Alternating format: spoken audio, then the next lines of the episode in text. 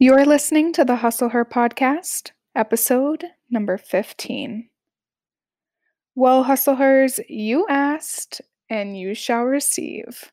Our Hustle Her hot seat is here, and we are starting the series off with one of the biggest Hustle Hers that I know, the one, the only, Sierra Bray. If you do not know who Sierra Bray is, she is a Windsorite. She's an enterpriser.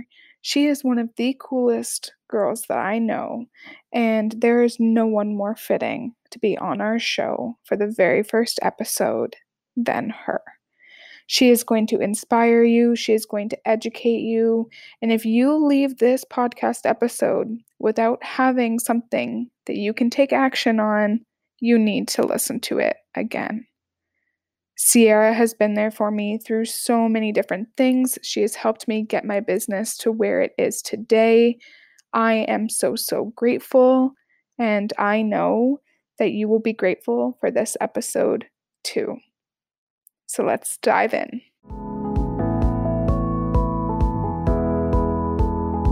You're listening to the Hustle Her Podcast, and I'm your host, Kirsten Perry. I help young female entrepreneurs turn their passions into profit-building businesses. From marketing for your niche to partnering with your ideal clients, I'm here to help, and so are some of my fellow girl bosses. So grab a coffee, sit back, relax, worry about the hustle later, and let's get to it.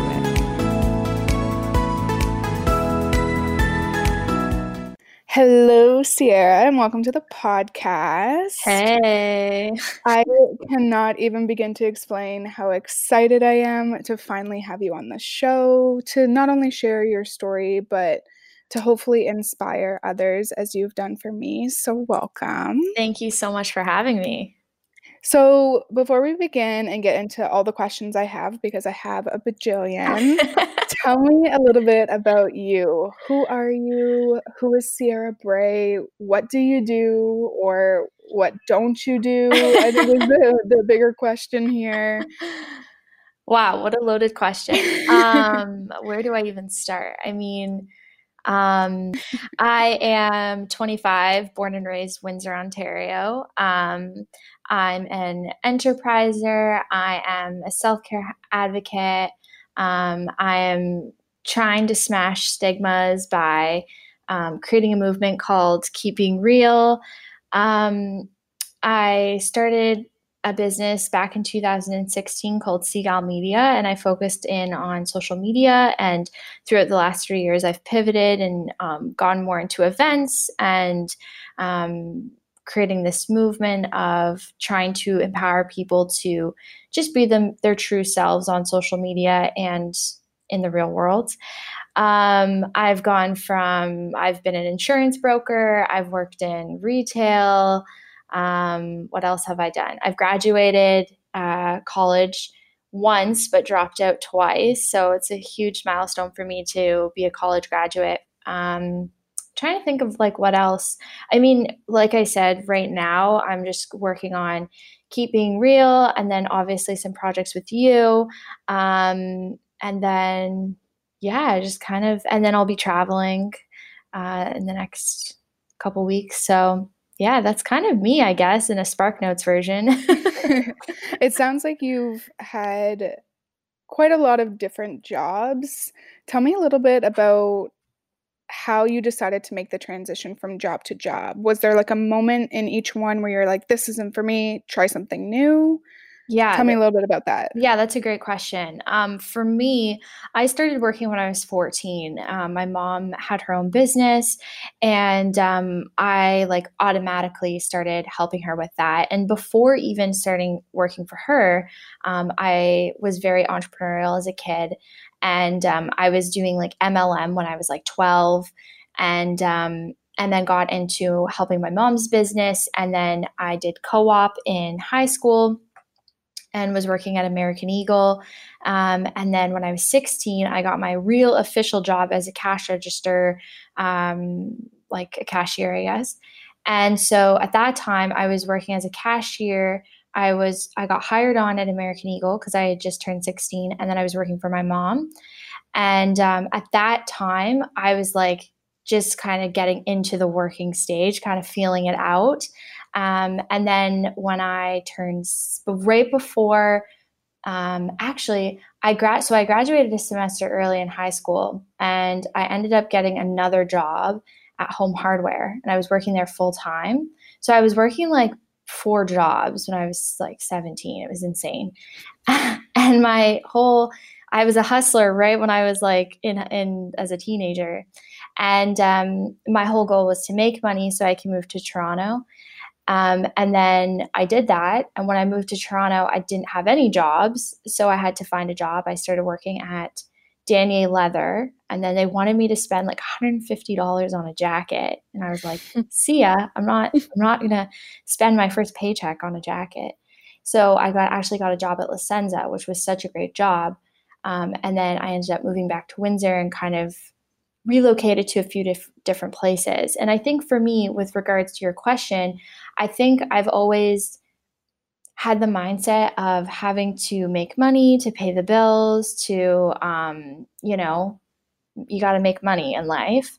But I'll always look at how I feel about the job, how I feel about the people that I'm working with.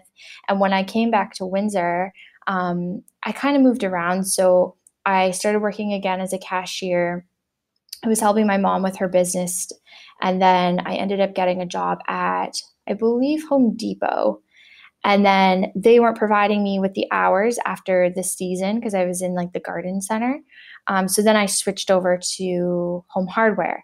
And then they wanted to give me full-time hours. So I was like, okay, cool. But there was actually an incident where one of my colleagues just wasn't a nice human being. So I ended up just quitting on the spot.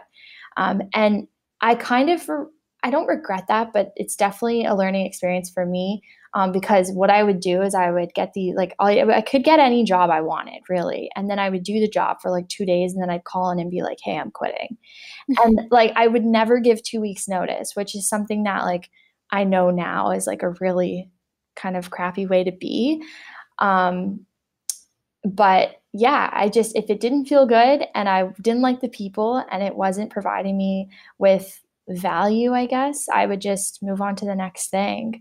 So yeah, I think I've gone through like 20 to 25 different jobs up until starting my business in 2016. So I kind of like to dabble and try different like industries, I guess. I think that having that mindset at such a young age where it's so money focused, it obviously stems from kind of how you grew up.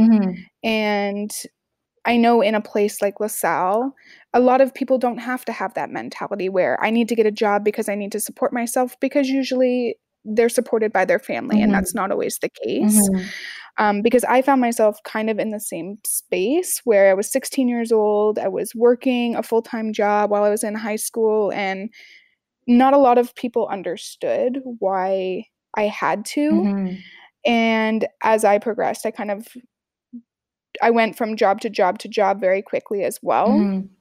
And I knew that if it was something that didn't bring me joy, it wasn't my long-term career, and I had to move on to something else. So I completely get it. Yeah. And obviously the name of this podcast is called Hustle Her, and it's very, very clear that you have hustled very hard. I don't know anybody who's had 25 jobs. I think there's a statistic out there that says like people in our generation are bound to have that many jobs in their entire life, and you had that before you even hit 2016. So that is absolutely incredible. Well, I mean, I think there's pros and cons to it, because when people look at my resume, they may think, well, wow, she has commitment issues, right? So it was kind of a good thing, because I got to try different industries and learn for myself what I liked and what I didn't like. And coming from a household of very hardworking parents, I was really like inspired by like their perseverance and their drive. And so for me, that hard work, like it just kind of came to me naturally. And I'm very admired by my parents. Like I admire my parents a lot for the hard work they've put into their careers and their businesses. So I had that same kind of mindset, but the money thing too. But at the same time, if it didn't, again, like you said, provide me with joy, I kind of had to move on. So I'd always get into a job interview and they'd go, wow, like you have quite the resume. And then I would have to explain like, yes, you know, I have gone to a few different jobs, but it's given me experience in multiple industries and I've been able to learn what I like and what I don't like. And I know that I'm confident working in this organization because of the things that I've already tried. So it's been like before, while I was doing work for other people and getting hired on, there were pros and cons to it. So for anyone that is listening, I mean, just be careful if you are someone that does want to dabble around, because there can be quite a lot of questions in interviews with regards to how lengthy your resume is and if you would be even committed to working for an organization long term, right? So,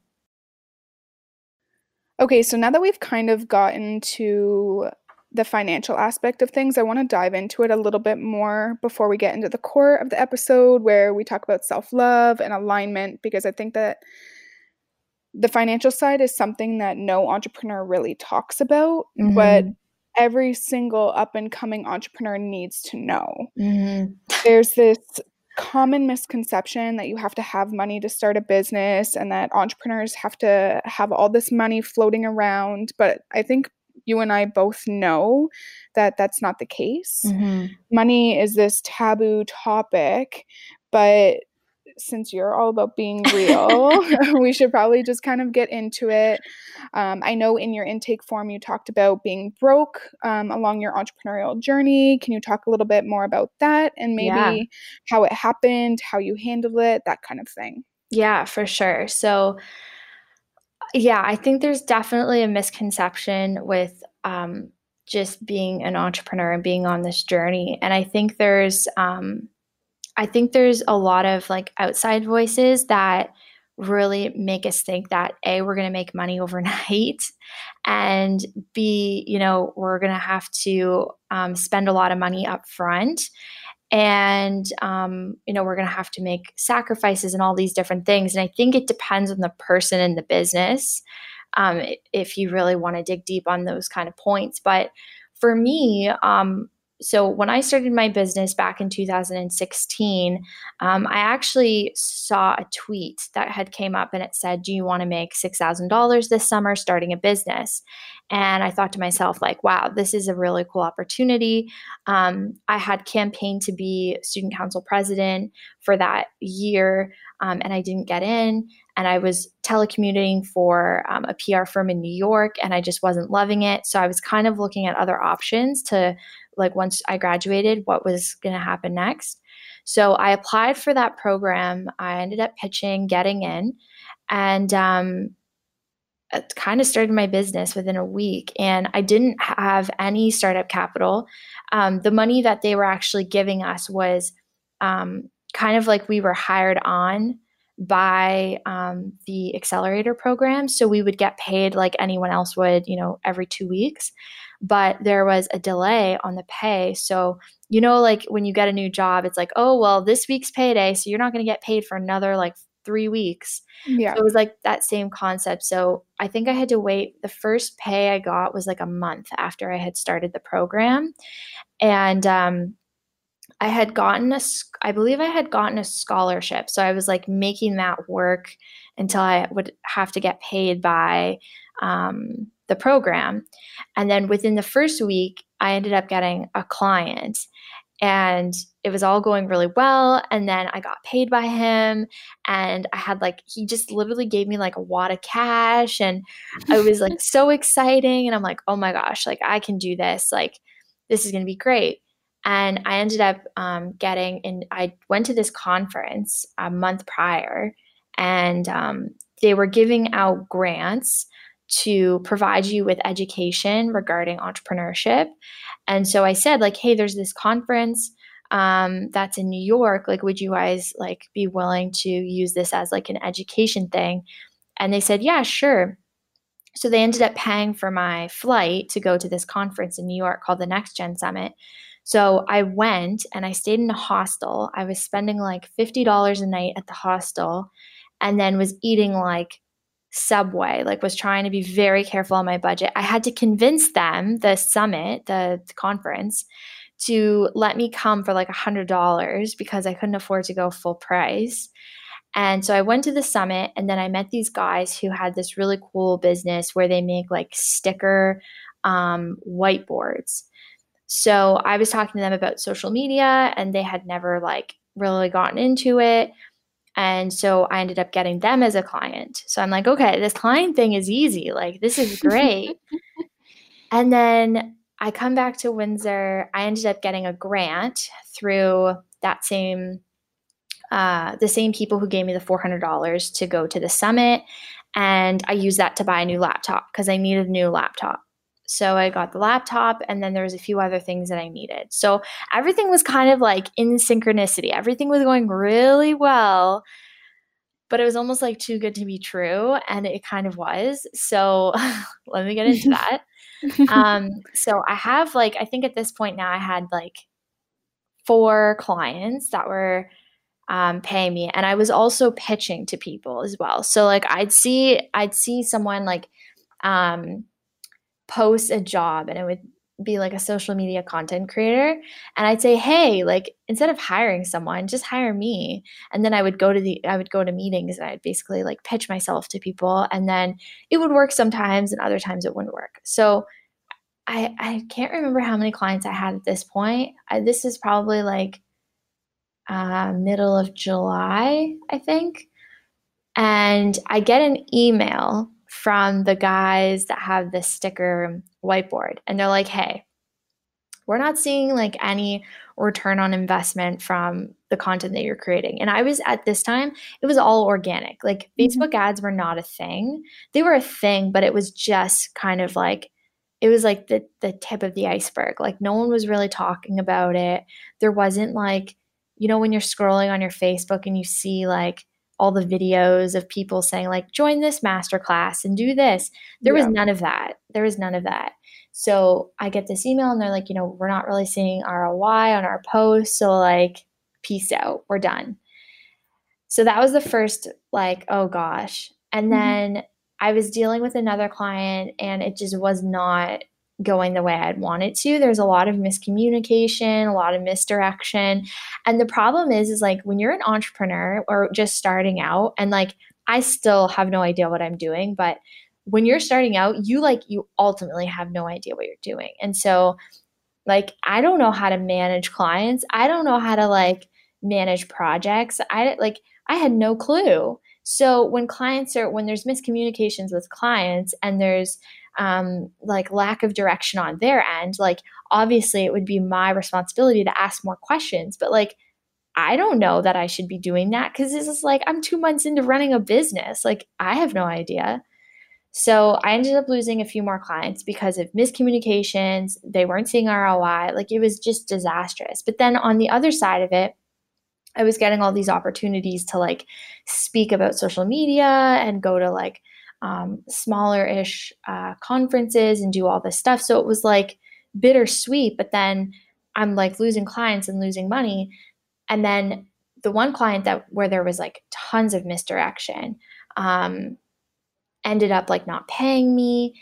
And it was brutal. It was really brutal. And so I was getting into a really low spot because I lost a bunch of clients. Ended up getting paid.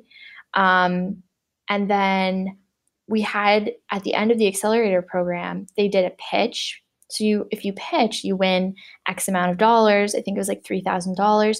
And I was the only business in the program to actually be actually be making money and have clients. Wow. And I lost. Like I did not win. And I was so mad. And I was almost like counting on that money, because I was like, okay, that's great. $3,000 can help me with expenses, can also help me with with rent. And at the time I was renting a house, and I had pets that I had adopted years before, but I was like taking care of them and then running this business and then failing. Like it was just like this big, like you're on the roller coaster and you're going up and you're like, whoa, this is going to be so much fun. Oh my gosh. And then you're coming down. You're like, oh my God, what did I end up doing? And so, yeah. So my dad took me to Europe because I had graduated college in September and I had budgeted money for that trip so that I could spend money on certain things. Cause he was treating me to like breakfast, lunch, and dinner, and then the hotels, but like anything else I wanted to spend, it was on me, which was totally fine. So when I came back, I was broke because I had spent all my money in Europe, and then I had to pay rent October 1st, couldn't pay rent. So then I get a notice in my mailbox saying like, you're going to get evicted in 15 days. Ended up getting some kind of contract. I can't remember what it was, but ended up getting the money and then paid them. And then I was like, okay, I have to make a decision because I have like no idea how much more money's coming in. I like at this point, I think I only had two clients. And it wasn't enough to pay for rent, pay for everything else that I had to pay for. And I had to make a decision. So I texted my landlord and I said, hey, I gave you last month's rent. This is going to be last month's rent. I'm moving out November 1st. No idea where I was going. And my dad had mentioned that he like would be willing to take me into his house. So I ended up having to move in with my dad. I had to rehome all my animals, which was like the hardest thing I've ever had to do. And like not a lot of people actually know that I had to do that. And the really like vulnerable part of this whole story is I couldn't even pay to get a moving truck. So I had to get some friends to help me move some of my stuff to my dad's. But like the guy needed the keys by like 4 p.m. and I had like left stuff there. And the house was like not clean. It was supposed to be cleaned. Stuff was supposed to be out. And I just couldn't do it. Like I had no resources. I didn't have a moving truck. So that part of my journey was very difficult. And being broke teaches you a lot. It teaches you a lot. And through that process, I ended up working for the two clients that I had, which were like giving me a little bit of money, which was fine. And then I think I had done my taxes. So I got my tax return. So I had like a little bit of money. And then January came around and I got this message from a company who wanted to hire me for social media. But what I didn't realize is that they wanted to actually hire me like as an employee. So I was like, okay, this is fine. Like I'm going to have money for 3 months or like however long I want to take this. Ended up the opportunity was almost too good to be true. So I ended up quitting within the 3 months. And then I was like back to square one. I was like, hey, where is this money coming from? Like I have no idea. And I think like throughout the journey and looking back at it in the last year of like, why like have I always struggled with money? I think I have this like mindset of needing it, like always needing it, and always like we always want what we think we can't have, I guess. And so sometimes in my mindset, I feel like I almost like need it to just buy things, or just I need it to do certain things, but I really don't. Like it's okay if my bank account doesn't have as much money as I'd like it to right now, because it's fine. And I think those blocks also stem from just growing up in a very hardworking family, and also throughout like high school and whatnot, I was working and getting all that money and I could just spend it on whatever. And so I didn't create a really good relationship with the money in the very beginning. When I was making it, I was always like spending it on something and just kind of blowing it and not having like an appreciation for it. And then throughout like college and having my business, same thing. I was spending it and I was always like kind of wanting to just make more, but I was never just like appreciative of what I had. Does that make sense? You know, like for sure.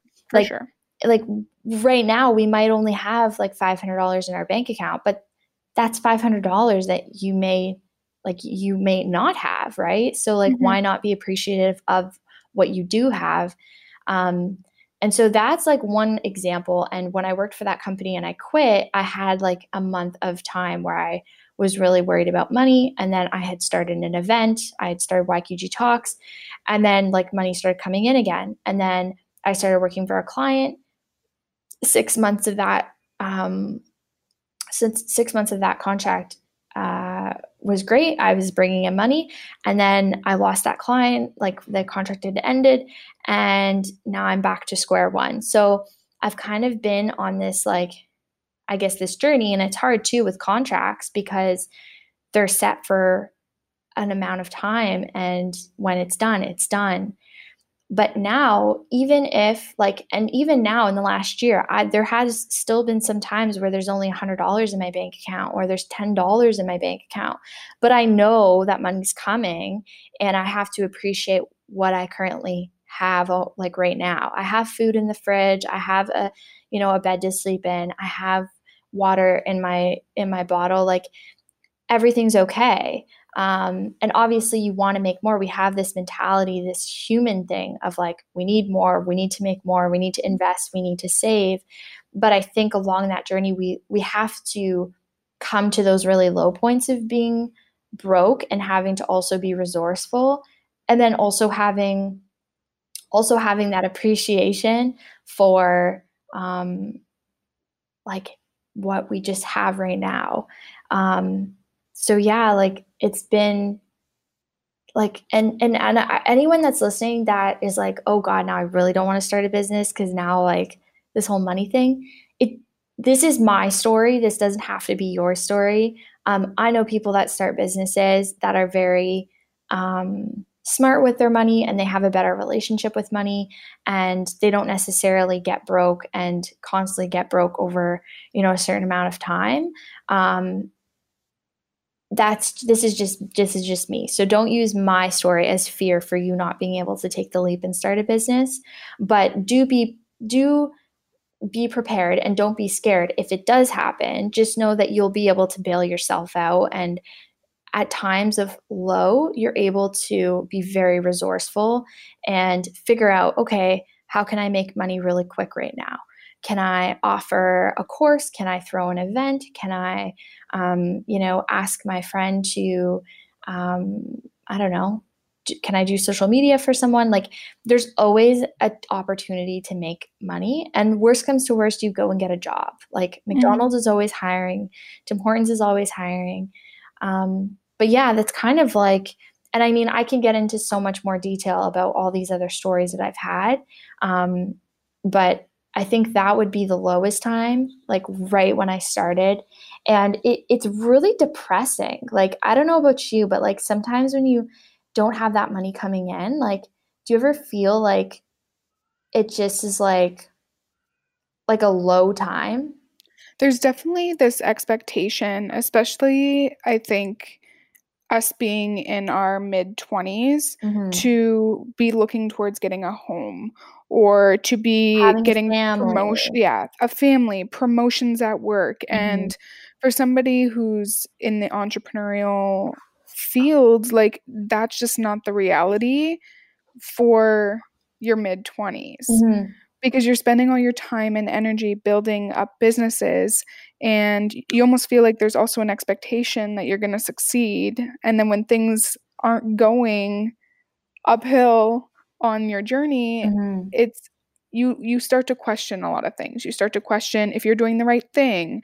Am I being financially intelligent? Like, am I doing what I'm supposed to be doing for my age? And then you get caught up in your head on like, is this really what's right? And I think self-doubt plays a lot of factors in being an entrepreneur. Like the amount of self-doubt I have every single day, despite it not looking like it from the outside, I'm constantly questioning myself, especially being new into being an entrepreneur. And you've been in the industry for quite a while, and I'm sure you've kind of felt that as well.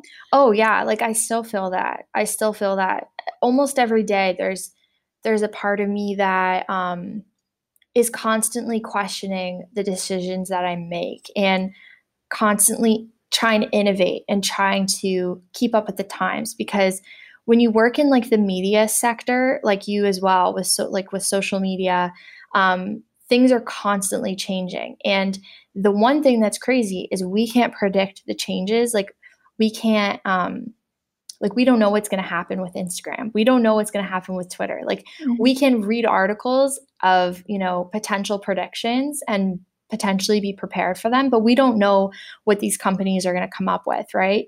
And so I think there's always like a little bit of doubt, and there's always a little bit of like questioning, you know, questioning your why. Am I doing the right thing? Am I working with the right clients? Am I following my values? Like, should I just get a job? Like, am I not making enough money? Like, there's always those questions. But I think like the longer you're in this process, this like adventure of whatever you want to call it, entrepreneurship, I think you get a little bit more comfortable being uncomfortable with those like self-doubt and those kind of questions. And for me, I think that like really spending time on personal development and spending time on changing the way that I think and the way that my mindset is has been a really core activity for me to get over those kinds of things, or for me to feel a little bit more comfortable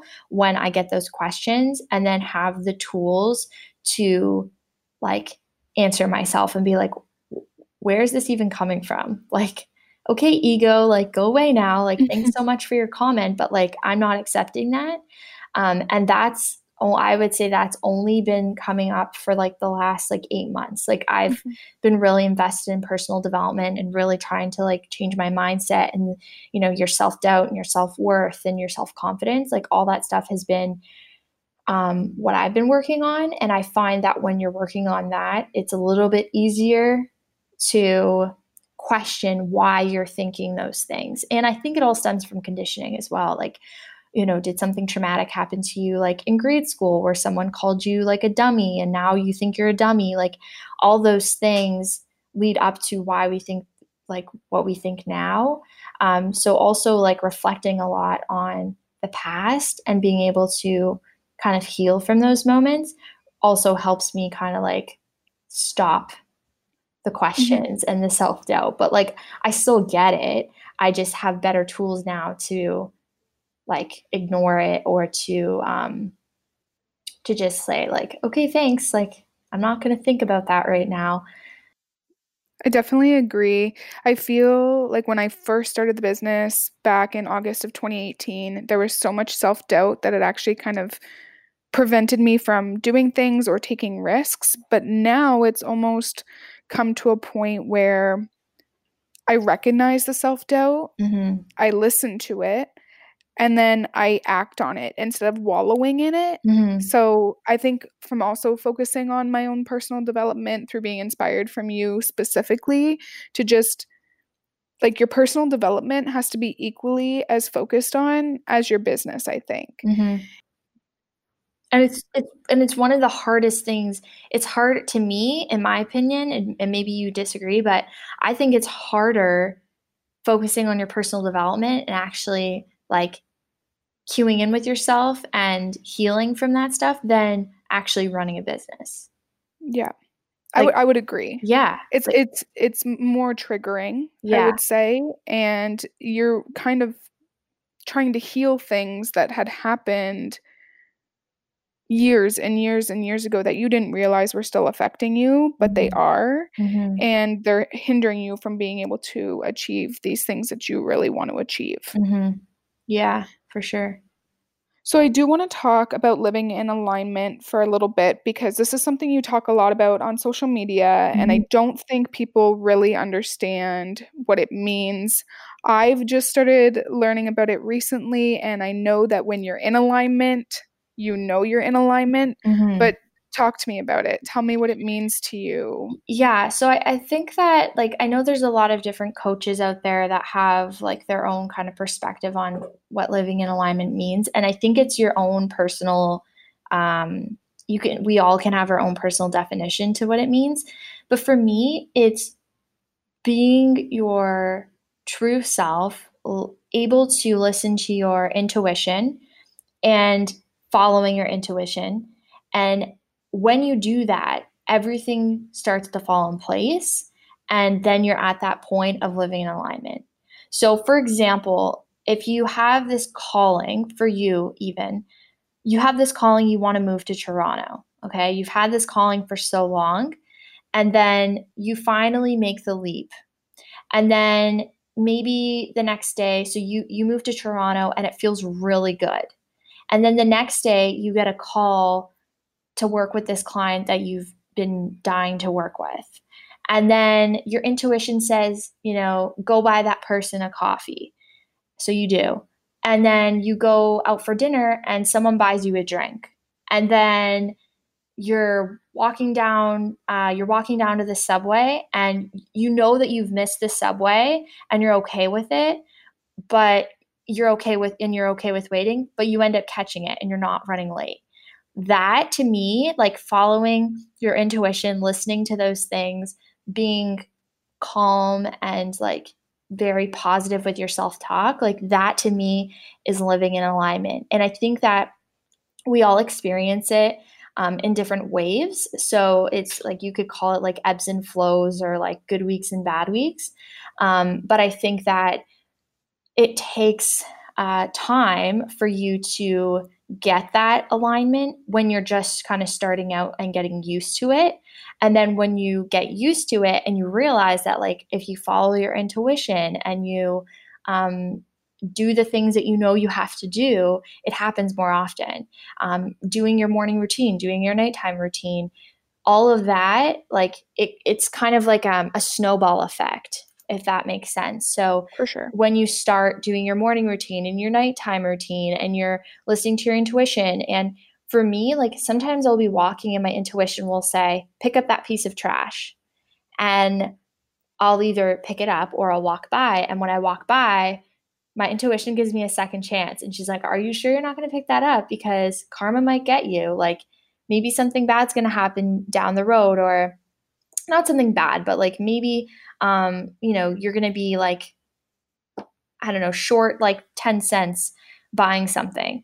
And then, you know, you're going to be upset that you're short 10 cents and you're not going to be able to get that thing that you want, whatever. Right. So I like will turn back and then go pick up the trash. And then I find when I'm listening, I'm like opening my heart to more opportunities that are keeping me on this line of alignment. So, and it might be different for everybody. I don't know, but that for me is what living in alignment means. So does that make sense? Definitely. Okay. And when you and I talked about me making the move to Toronto, mm-hmm. within a week span, yeah, my mindset was so focused on Toronto that things just started falling into place, mm-hmm. without me even realizing they were. Mm-hmm. So before I knew it, I had a place. I had found some office space to work out of. I had met my roommate. And then as the weeks progressed before I got here, the agency that I was talking to was like, hey, we might have more opportunities for you to partner with us. And I was like, great, I'm not even in the city and there's already opportunity there. Mm-hmm. And then as I was driving to Toronto, I just felt right. Mm-hmm. And the second I stepped foot into my apartment, I was like, this is where I need to be right now. Mm-hmm. So that was almost like that gradual feeling of getting there. And then the second I was here, I was like, okay, this might not be where I need to be for the rest of my life, but this is where I need to be right now. And it feels good. So 100%. And I think the other thing too is like taking action and actually taking action on our intuition, because a lot of times we don't. And I think, you know, it's risky or we're scared or, you know, there's so many like excuses kind of like, I don't want to upset anybody, but like, that's the truth of the matter. They're kind of excuses when we put things aside and we don't actually do the things that we want to do. Even though we know that we should be doing them, mm-hmm. It's all about taking action. And when you take that first leap, everything kind of falls into place. And that's what like being in alignment is all about. And I think that there's also times when you're in that, like that maybe not, I don't want to say a bad stage, just when things are a little bit like they're slowing down, you can also be in alignment in that slow down part. But it just might not feel as vibrant as when you're in the full stage alignment, if that makes sense. So for me, yep. the last week, I've been in alignment. I feel like I'm in alignment, but everything's been really slow and everything's been, not as vibrant as for example, when I was in Vancouver. Right. And then when I, start traveling again, I know that I'm going to be at that high, vibrant, part of alignment. So, but yeah, it's all about taking action. And for anybody listening, if you're getting that, I'm going to ask you this, what right now do you want to do? And whatever your heart is telling you, that's your kind of your intuition saying okay, this is what I want. And if you want to get to that place of alignment, or if you want to get to that place of fully true happiness and just loving your life, you have to take action to those things that you want to do. So if that's starting a business or getting a new job or negotiating a raise with your boss, or even just going for a walk or planning that vacation or asking that person to marry you, whatever it is, whatever your calling is, taking that step, taking that piece of action, will just open up the opportunities. And then, I think a lot of times too is when we have that piece of that puzzle piece and we're ready to put it in, we're really fearful and we think, well, what if this? Or, okay, but then I'm going to have to do that. And then, oh, what if I can't find an apartment? Or, what if it's this? Or what if I can't find someone to help me drive to Toronto with my stuff? You can't think about any of that. Just make the first step, whatever that is. So if it's starting a business, okay, you already have a name. Maybe it's registering your business and you're well, what about a website? What about this? Everything else is going to come. Everything else will come. When I made the decision to buy the ticket to go to Vancouver, bought the ticket. And then I texted my friend who lives in Vancouver and I said, hey, I'm coming to Vancouver. And he's like, when? And I'm like, tomorrow. And he's like, hey, you can stay at our place. And I was like, perfect. Now I don't have to get everything just kind of falls into place. And it's so magical. And it almost makes you feel it's not real, but it is. So, yeah, for anyone listening, if there's that calling inside of your heart, just make that decision and trust that everything that you need that's going to line up to the end result or to the process of it, it will come. And don't worry about the hows. It will come. I promise you. So as someone who loves to work, it's sometimes hard to consciously make time to rest, relax, focus on inner healing. I feel we get so caught up in working and hustling that we forget to sleep, eat, recharge, those kind of things. So what practices do you currently put in place to take care of your mental health and sort of prevent burnout? That's a great question. I think it really depends again on everyone's interests and where they are in their job, their career. And for me, it's really been a process for the last 3 years deciding on what that's going to look like. In the first year to 2 years, I was all about hustle, sacrifice everything. Stay up until 5 a.m. Don't eat, don't drink water. I was very crazy and I was influenced by certain entrepreneurs that are that same mentality, have that same mentality. And I think in the last year, I just started to kind of take inventory of my life and my business and the success of the things that I've been doing, and also looked at longevity and sustainability of myself, because running my business, I kind of always been on my own. So I can't, if something happens to me, I can't just someone's not going to run the business. It's just me, right? And I'm sure you can relate to that. When we're just starting out, that's kind of how things are. But I had a few moments of like, I wouldn't say depression, but I would say like major self-doubt. And it's happened twice. And I took like a month to really heal and like try to at least like overcome those emotions with regarding my mental health. And I like made kind of a commitment to myself that A, I wasn't going to let people treat me the way that I was treated with past clients. And I wasn't going to let, you know, I wasn't going to let myself work until death. And I started like just seeing a lot more stuff on social media of like normalizing self-care, normalizing, you know, talking about mental health, normalizing this fact that like we can hustle, but it doesn't need to be for 18 hours a day, every single day for the rest of our life.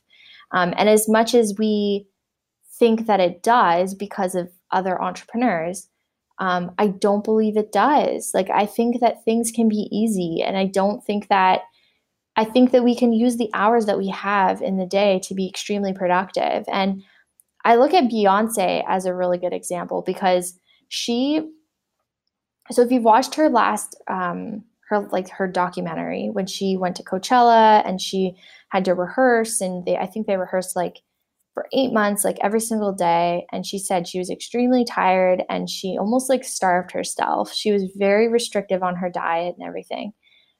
I admire her for having a vision and working extremely hard to bring that vision to fruition and to this amazing, incredible experience for the people that bought tickets for Coachella.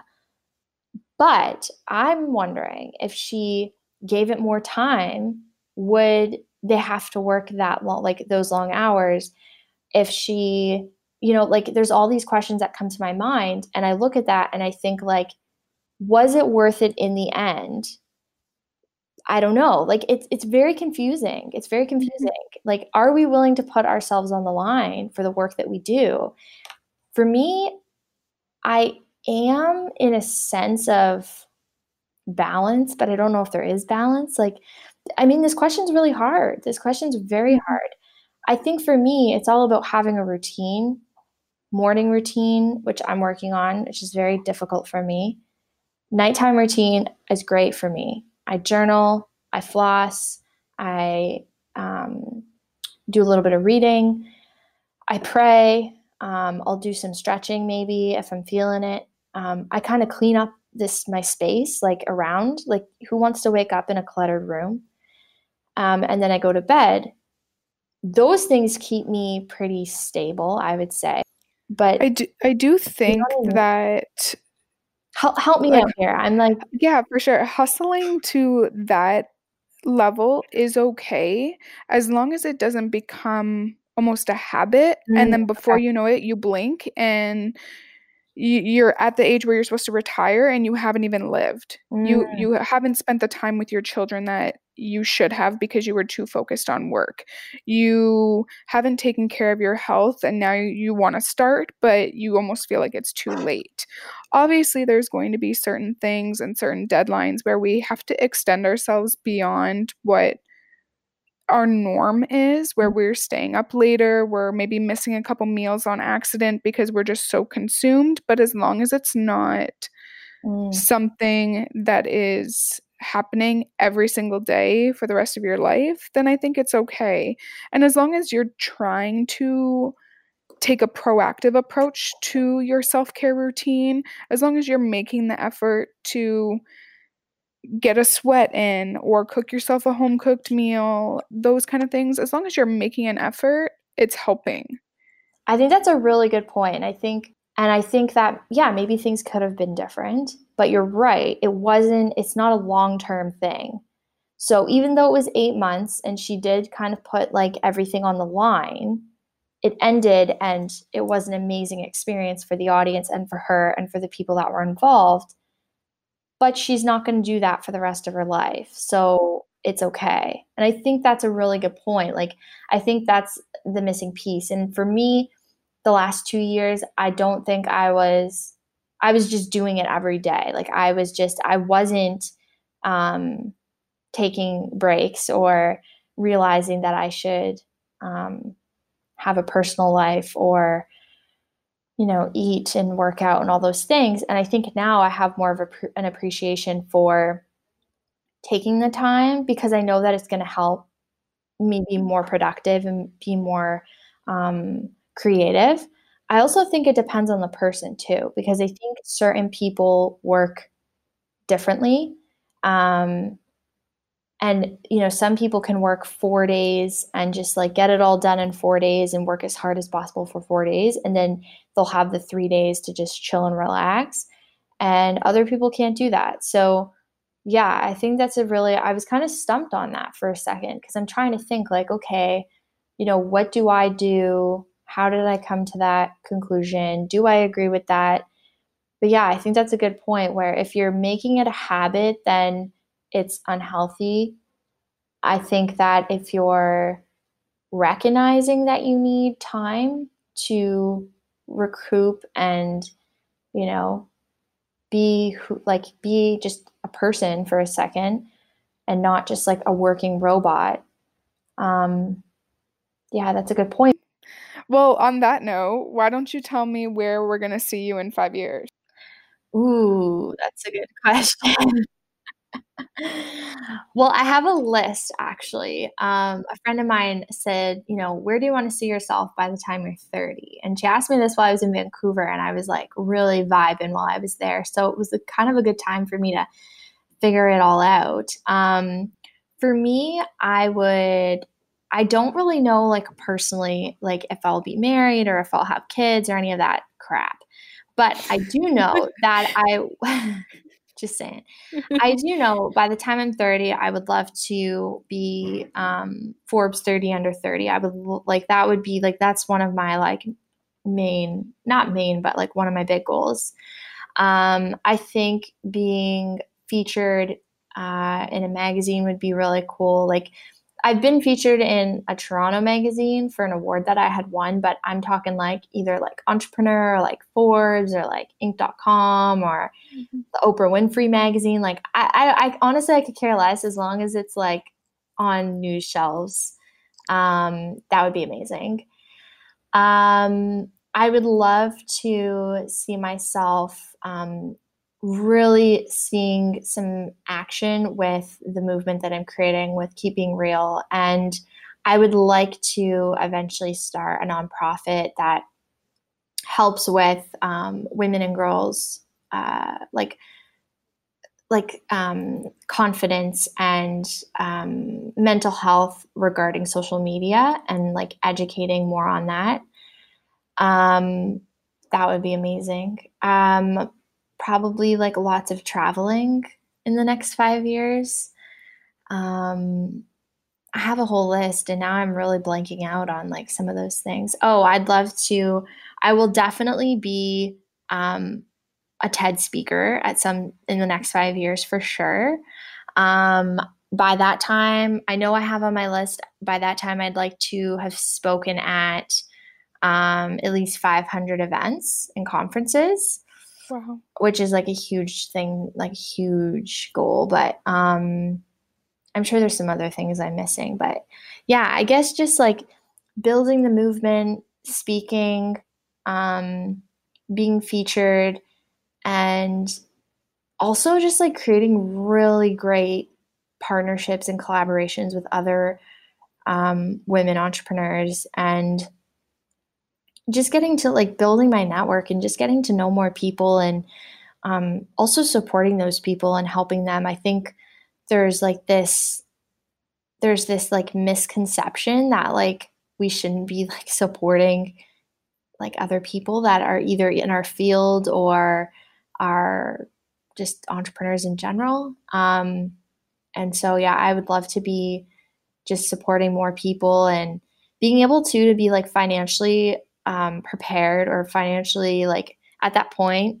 where I can, you know, just someone has this product, I see it's just a new product launching, I can just go out and buy it and try it. Or I can maybe invest in a couple companies and just, you know, help the small people succeed, because I know what it's like to struggle. And I know what it's like as well to have a vision and then just not have the money to make that vision come to fruition. And I think not everyone needs the money. Like, if you want to start a podcast, you don't necessarily need money. If you want to start, you know, a photography business, you take pictures on your phone, like start an Instagram page. You don't always need money, but I think there are some things that do need investment, and not necessarily right away, but the visionaries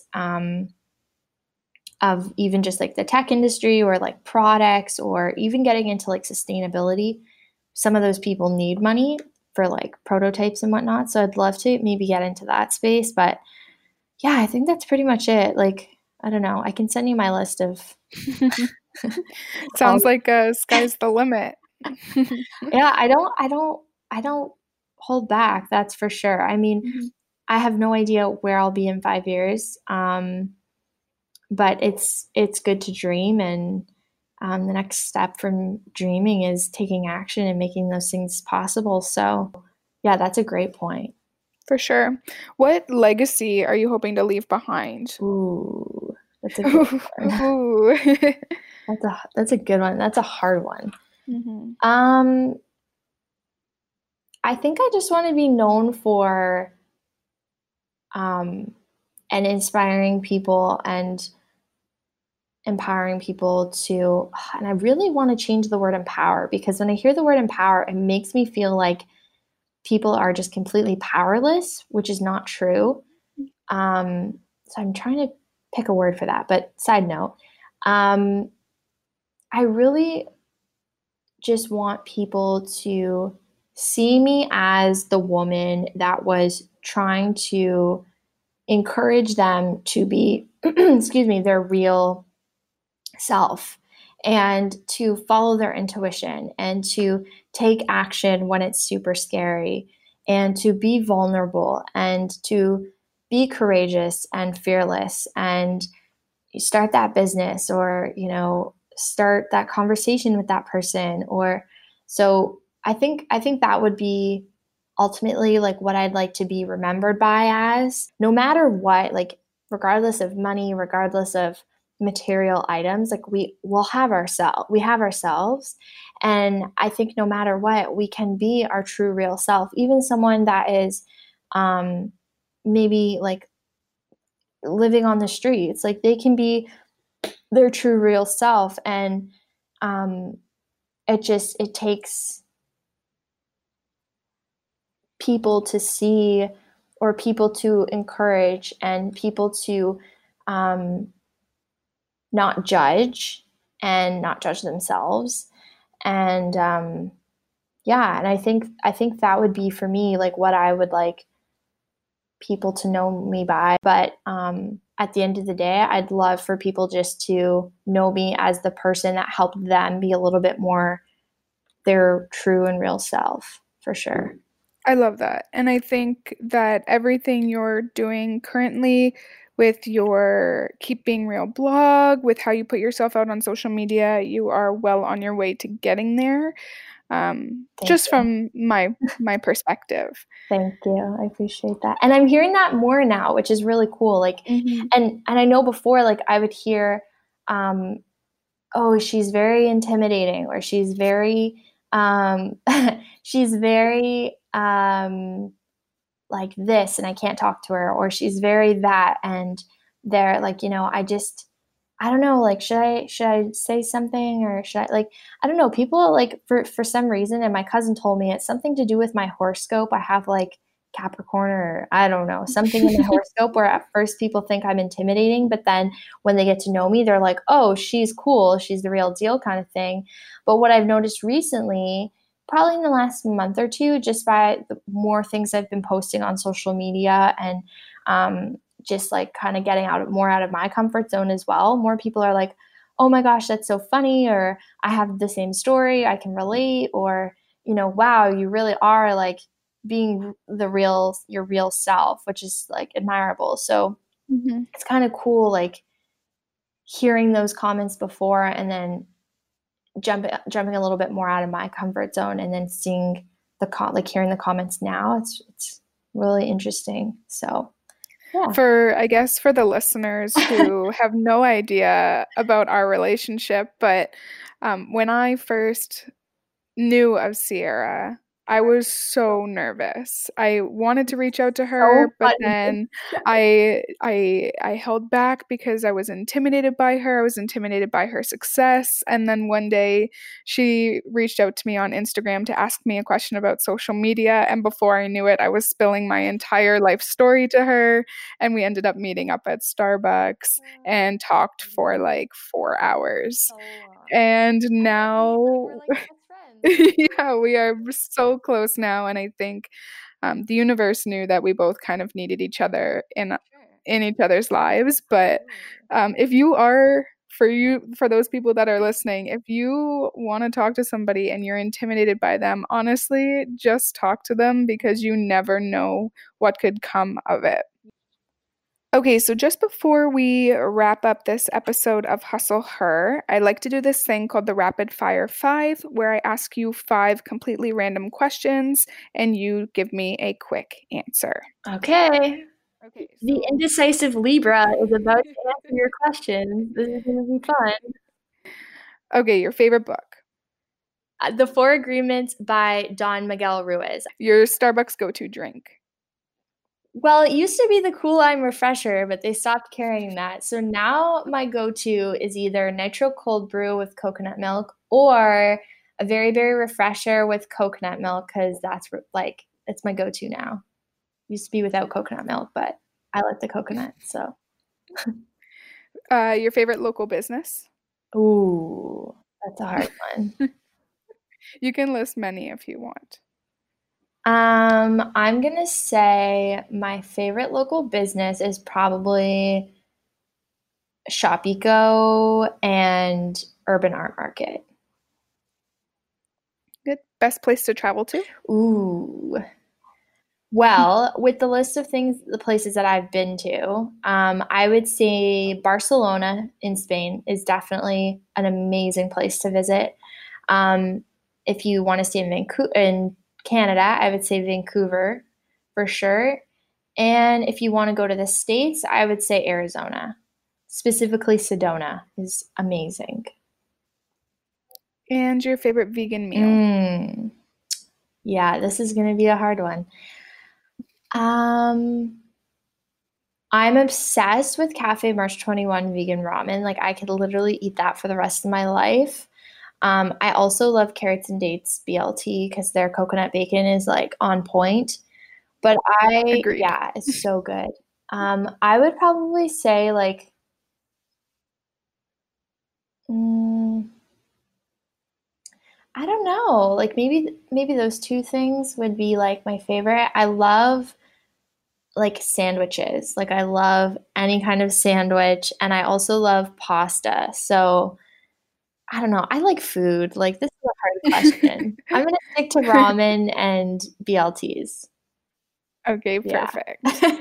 So I just want to say a huge thank you to Sierra for being on the podcast, for sharing your story, and continuously being someone that people can look up to.